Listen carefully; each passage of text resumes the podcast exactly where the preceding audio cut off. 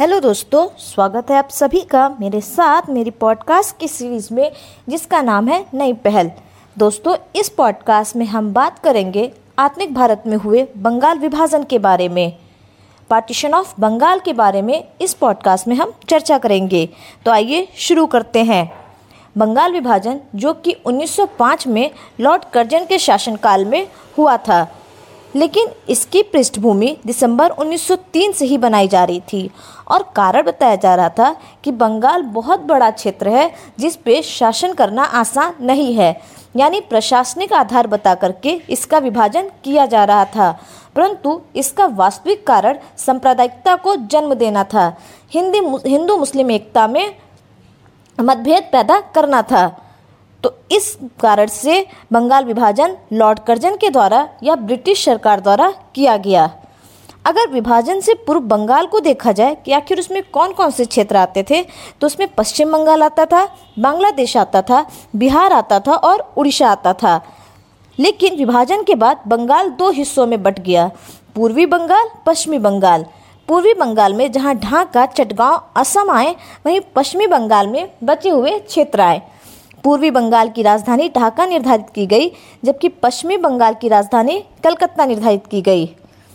अगर बंगाल विभाजन की तिथि की घोषणा की बात की जाए तो सबसे पहले उन्नीस जुलाई उन्नीस सौ पाँच को इसे जनता के सामने रखा गया और इसकी घोषणा बीस जुलाई उन्नीस सौ पाँच को की गई और यह विभाजन सोलह अक्टूबर उन्नीस सौ पाँच से लागू हो गया। इसीलिए सोलह अक्टूबर उन्नीस सौ पाँच को शोक दिवस के रूप में मनाया गया और रविन्द्रनाथ टैगोर ने भारतीयों से, हिंदू मुस्लिम से कहा कि एक दूसरे को राखी बांधो और सोलह अक्टूबर उन्नीस सौ पाँच को रक्षाबंधन दिवस के रूप में मनाया गया। इसी समय रविन्द्रनाथ टैगोर ने आमार सोनार बांग्ला यानी मेरा प्यारा बंगाल लिखा, जो कि बाद में बांग्लादेश का राष्ट्रीय गीत भी बना। बंगाल विभाजन के बाद ही स्वदेशी आंदोलन या बहिष्कार आंदोलन की शुरुआत हो गई, लेकिन बंगाल विभाजन के बाद ही कांग्रेस जो थी वो दो गुटों में बंट गई। सूरत अधिवेशन जो कि उन्नीस सौ सात में हुआ, जिसकी अध्यक्षता राज बिहारी बोस ने की थी, इस अधिवेशन में कांग्रेस जो थी वो दो गुटों में बंट गई, गर्म पंथी तथा नरम पंथी। इसके अलावा इस बंगाल विभाजन के मौके पर आनंद मोहन बोस ने फेडरेशन हॉल का भी गठन किया। बाईस अक्टूबर उन्नीस सौ पाँच को बंगाल सरकार द्वारा करलाइल सर्कुलर लेकर आया गया, जिसमें यह आदेश दिया गया कि चाहे सरकारी टीचर हो, प्रिंसिपल हो, उनको मिलने वाली सारी सुविधाएं नहीं दी जाएंगी। और फिर सोलह नवंबर उन्नीस सौ पाँच को कलकत्ता में एक जनसभा का भी आयोजन किया गया, जिसमें राष्ट्रीय शिक्षा परिषद को स्थापित करने का फैसला किया गया। चौदह अगस्त उन्नीस सौ छह में बंगाल के नेशनल कॉलेज की स्थापना की गई, जिसके पहले प्रिंसिपल घोषित किए गए अरविंद घोष।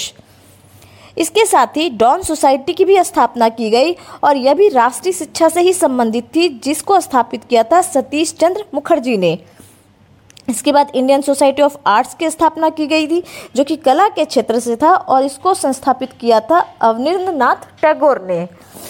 इसके बाद उन्नीस सौ छह में ही कलकत्ता में स्वदेशी बायकॉट से संबंधित प्रस्ताव पारित किया गया, जिसके अध्यक्ष बने दादा भाई नरोजी। इसके अलावा उन्नीस सौ सात में कांग्रेस तो बटी ही थी, लेकिन उन्नीस सौ छह में मुस्लिम लीग की मांग या मुस्लिम लीग की स्थापना हो गई और इसकी स्थापना मोहम्मडन एजुकेशनल कॉन्फ्रेंस जो कि तीस दिसंबर उन्नीस सौ छह को स्थापित हुई थी, इसकी स्थापना ढाका के नवाब सलीमुल्लाह खान ने किया, जबकि अध्यक्ष दबकर उल मुल्क ने की और इसी में मुस्लिम लीग की स्थापना की गई। यानी देख सकते हैं कि उन्नीस सौ पाँच में बंगाल विभाजन हो रहा है, उन्नीस सौ छह में मुस्लिम लीग बनाई जा रही है और उन्नीस सौ सात में कांग्रेस दो गुटों में बंट जा रही है।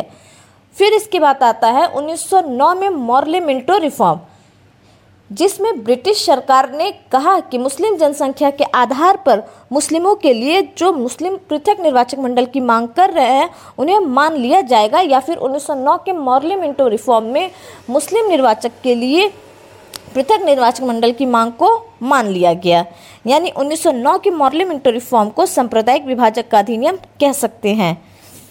फिर उन्नीस सौ ग्यारह में भव्य दिल्ली दरबार लगाया जाता है, जो कि ब्रिटेन के प्रिंस जॉर्ज पंचम के आगमन पर आयोजित किया जाना था और उन्नीस सौ ग्यारह में ही जाकर के बंगाल विभाजन को रद्द किया जाता है और इसके साथ साथ उन्नीस सौ ग्यारह में ये घोषणा की जाती है कि अब राजधानी कलकत्ता की जगह दिल्ली होगी।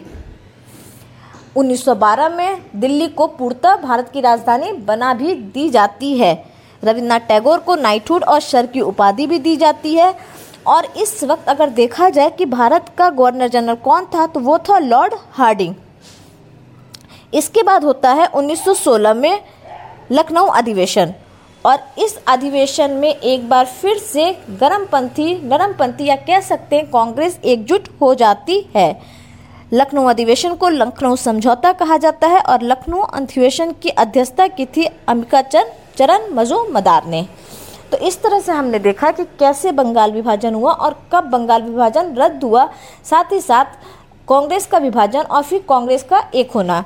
मिलते हैं अगले पॉडकास्ट में, तब तक के लिए धन्यवाद।